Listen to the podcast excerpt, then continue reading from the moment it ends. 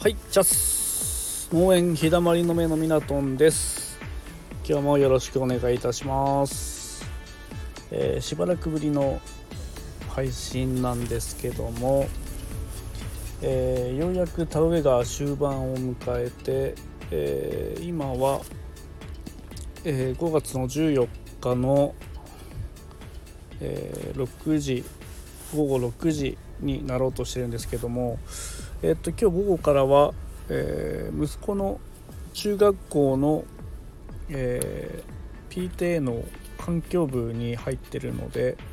えー、そこの、えー、速攻清掃があったので、えー、田植えを1回ちょっとストップしてそちらの方に参加してきました。で、えようやく速攻清掃が終わったので、えー、ちょっと空き時間に、えー、配信をしたいなと思って収録しております、えー、田植えもいよいよ終盤戦なのでうちで作ってるお米コシヒカリについてお話をしていこうと思います。最後まで聞いていただけると嬉しいです。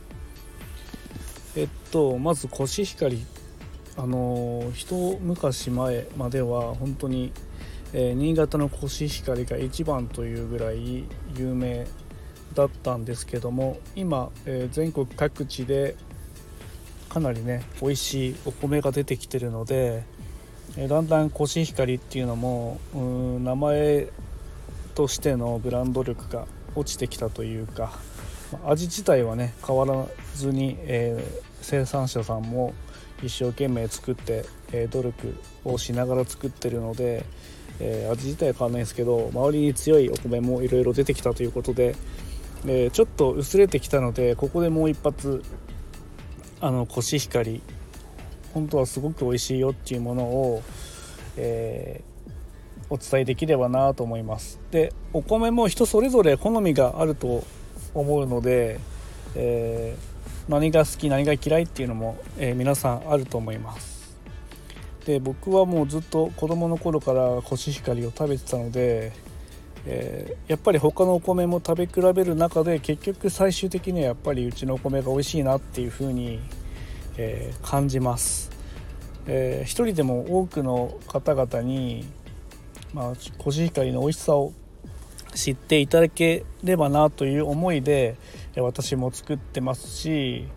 え、皆さんに、え、本当に届けて満足してもらえるようなお米作りを励んでいきたいなと思います。まあなかなかねあの僕も収納今ようやく5年目に入ったのかな。5年目なんですけど まだまだお米まあお米に限らず野菜もお花も奥が深いので、えー、栽培のえ技術も磨いていかなきゃいけないんですけどもまずは一人でも多くのお客様に食べていただきたいなっていうのが、え第一にあります。そこでねお客様とえつながって、えー、いい関係になっていければなというふうに思います、えー、まずねコシヒカリの歴史みたいなものを、えー、ちょっとお話をしていきたいと思います。でそもそもコシヒカリの人工交配は戦時戦時下の昭和19年新潟県の農事試験場で行われました。で、えー、昭和23年から福井へと引き継がれて昭和31年に品種登録されてコシヒカリと命名されているそうです。でも当初は新潟県でも今のように人気ブランド米として扱われたわけではないそうです。農林1号や農林21号に代わる基幹品種として当時の農業者の期待は必ずしも高くなかったそうです。で後にコシヒカリと命名されるエチナン17号は昭和28年から全国22県で試作が行われています。しかし戦後食糧難以降の増産運動を背景に品質食味はいいが登場やいもち病に弱く多比栽培に向かない。この登場というのはあの稲が倒れることですね、まあ、風とか、えー、まあ、そういうものに対して稲が倒れてしまう。でいもち病というのは病気です。あの、まあ、米の粒につく病気もあるし灰餅といって、葉っぱにつく病気もあります。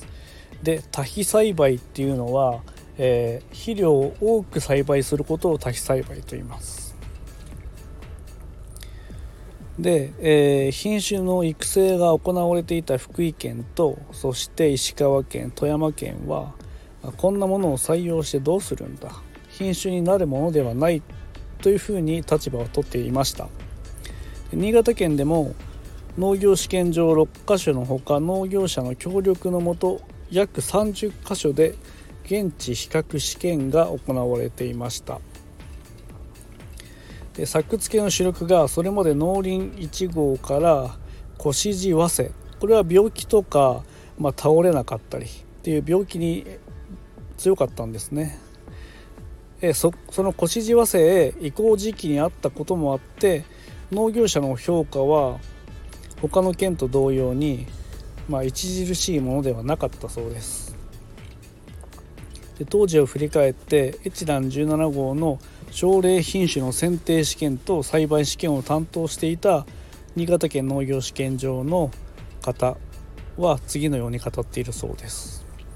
で日本人にはうまい米を食べるという伝統がある。しかし戦中戦後から昭和30年代までは食糧難で多種を求められる時代。収量が落ちてもうまい米を銘柄化したいと言ったら農林省から米を差別化するとは何事かと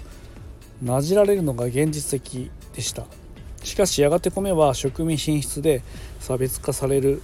時代が来るに違いない。来る時代のためには品質食味に優れた新潟米を確立する必要があってそれには越南17号はどうしても切り捨てられない。是非県の奨励品種にという思いが膨らんだそうです。このあの越南17号っていうのはコシヒカリのことですね。栽培してみるとその思いとは裏腹に越南17号は稲の丈が長くてで穂米粒がつく穂ですね。が重くて倒れやすい。しかもいもち病に弱いという現実に直面しました。で当時稲は登場すると穂から芽を出して米としての価値が著しく落ちる品種がほとんどです。そして収穫期の試験補助では越南17校が一面に登場している光景が広がっていました。で試験場内のコシヒカリの補助で関係者間の検討を行った時にある若い技師が倒れた稲を刈り取ってみるとなんと越南17号は倒れていても稲がほとんど傷ついてなくて、えー、穂の実りも充実していました。でその彼は倒れた稲が生きていると興奮して叫んだそうです。でそれを受けて、えー、実際に補助でその状況を確認して、えー、すぐさま、えー、農場長の試験場のね農場長の部屋に入って、え報告をあげました。で、えその農場長は栽培法でカバーできる欠陥は致命的欠陥にあらずと判断してエチラン17号を新潟県奨励品種に申請採用することに決定しました。そして県の農産家の同意を得ることに至ったのです、えー、しかし品種登録県の奨励品種として採用にはさらなる壁が立ち塞がっていました。昭和30年北陸農業試験場主催による北陸地区4県の品種会議では、えー、新潟県では、えー、県の奨励品種にするんだ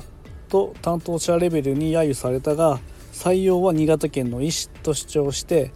北陸の作物部長からはお手並み拝見するかと言われたそうです。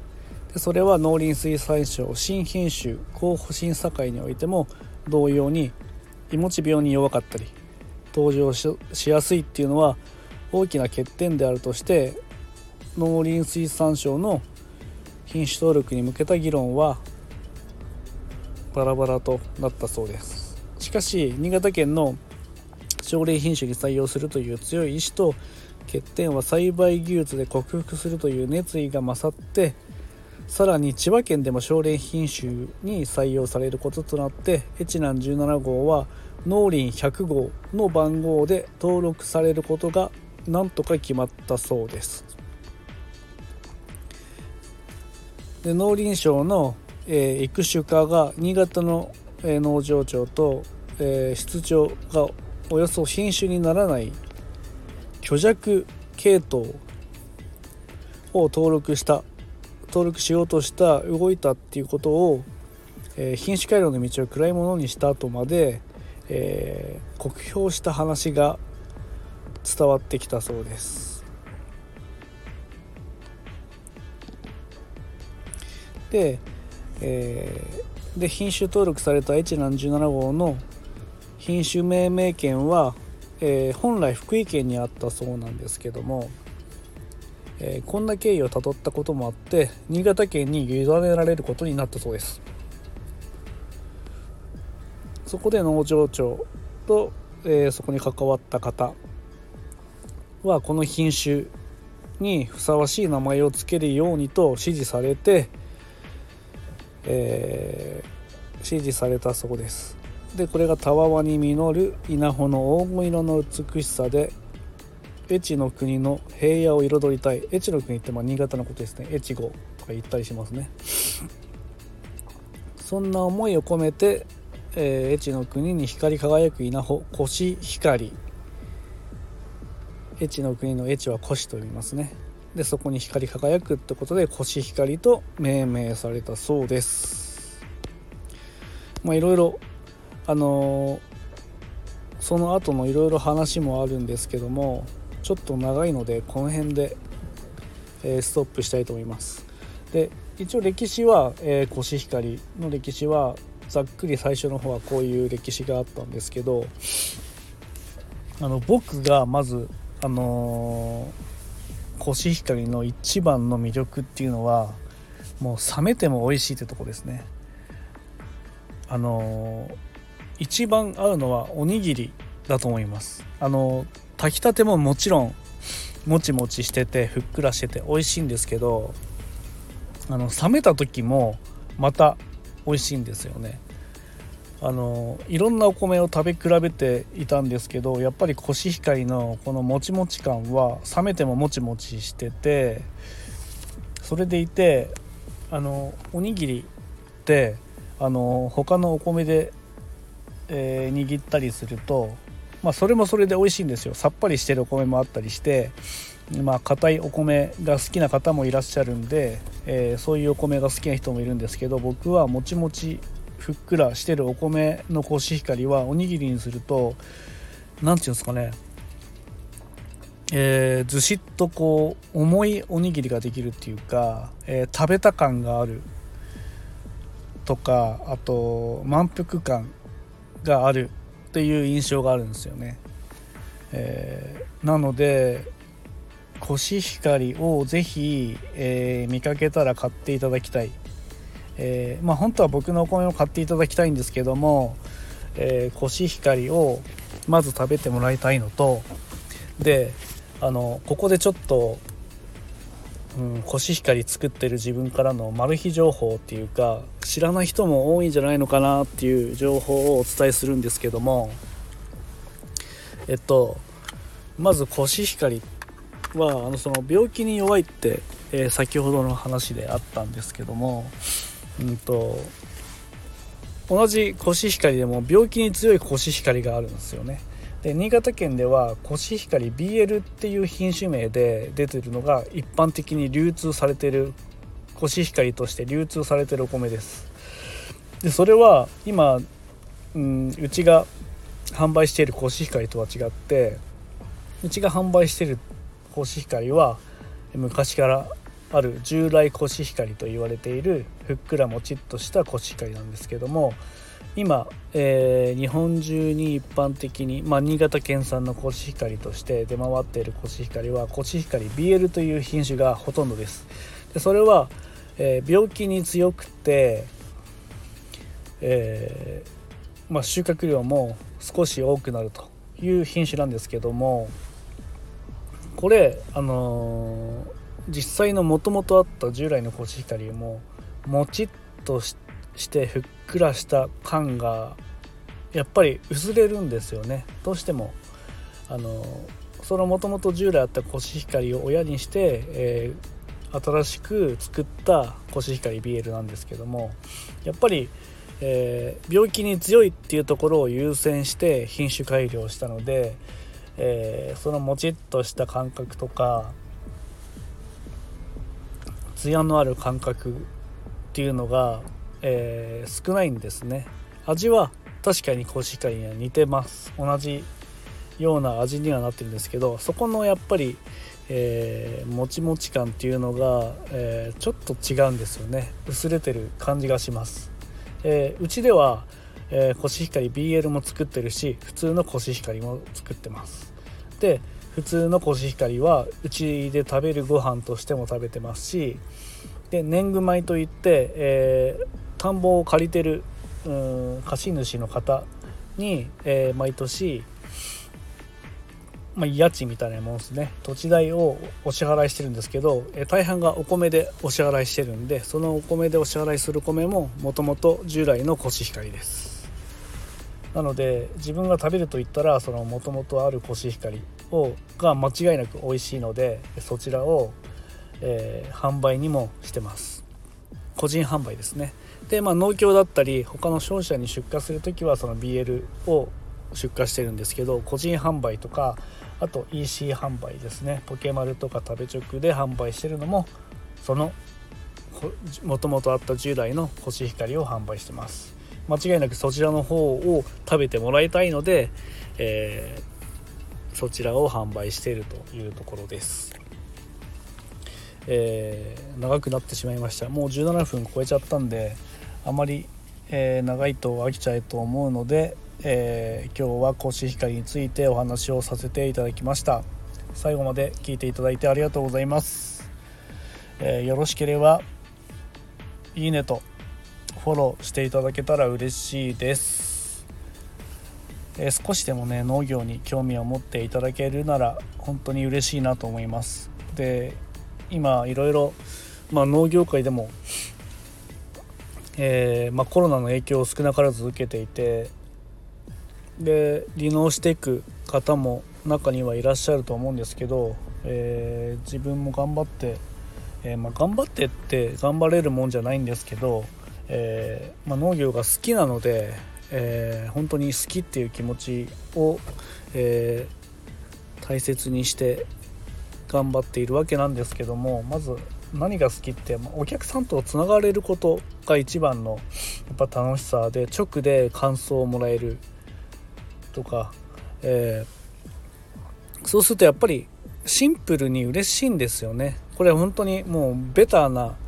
ことかもしれないですけどベタであるがゆえにやっぱり直接声をいただくとあ作ってよかったなとかもっといいものを作ろうとか、えー、そういうふうにやっぱり心に響くところを一番僕は大事にして農業をしてるので、えー、人と人とのつながりっていうのをまだまだこれからも、えー、大切にしていって、え、いろんな人と、え老若男女問わず、え男女老若男女老若男女ってどういう意味だったっけ、まあ、本当に若い人からお年寄り男性女性関係なく付き合っていくという意味です。はい、えー、結構僕はアホなので知識が本当にないので、えー、実際どういう意味だったっけっていうのは結構あったりするんですけども、えー、まあ本当に人と人とのつながりを大切にしていきたいなっていうところが一番言いたいところです。であと本当に農業に少しでも興味を持っていただきたいなっていうふうに思います。実際あの、えー、毎日食べてるものは本当に農業に関わるものがほとんどだと思うので、まあ、あと漁業ですね。お魚とかお肉も農業畜産ですね。で野菜も農業お米も農業。で小麦パンとかもね小麦も農業ですし、えー、本当に農業がなくなったら、えー、皆さん大変なことになりますんで、えー、少しでも農業に興味を持っていただきたいっていうのが本音です。はいもう20分超えてしまいました。もういい加減やめたいと思います。ありがとうございました。さよなら。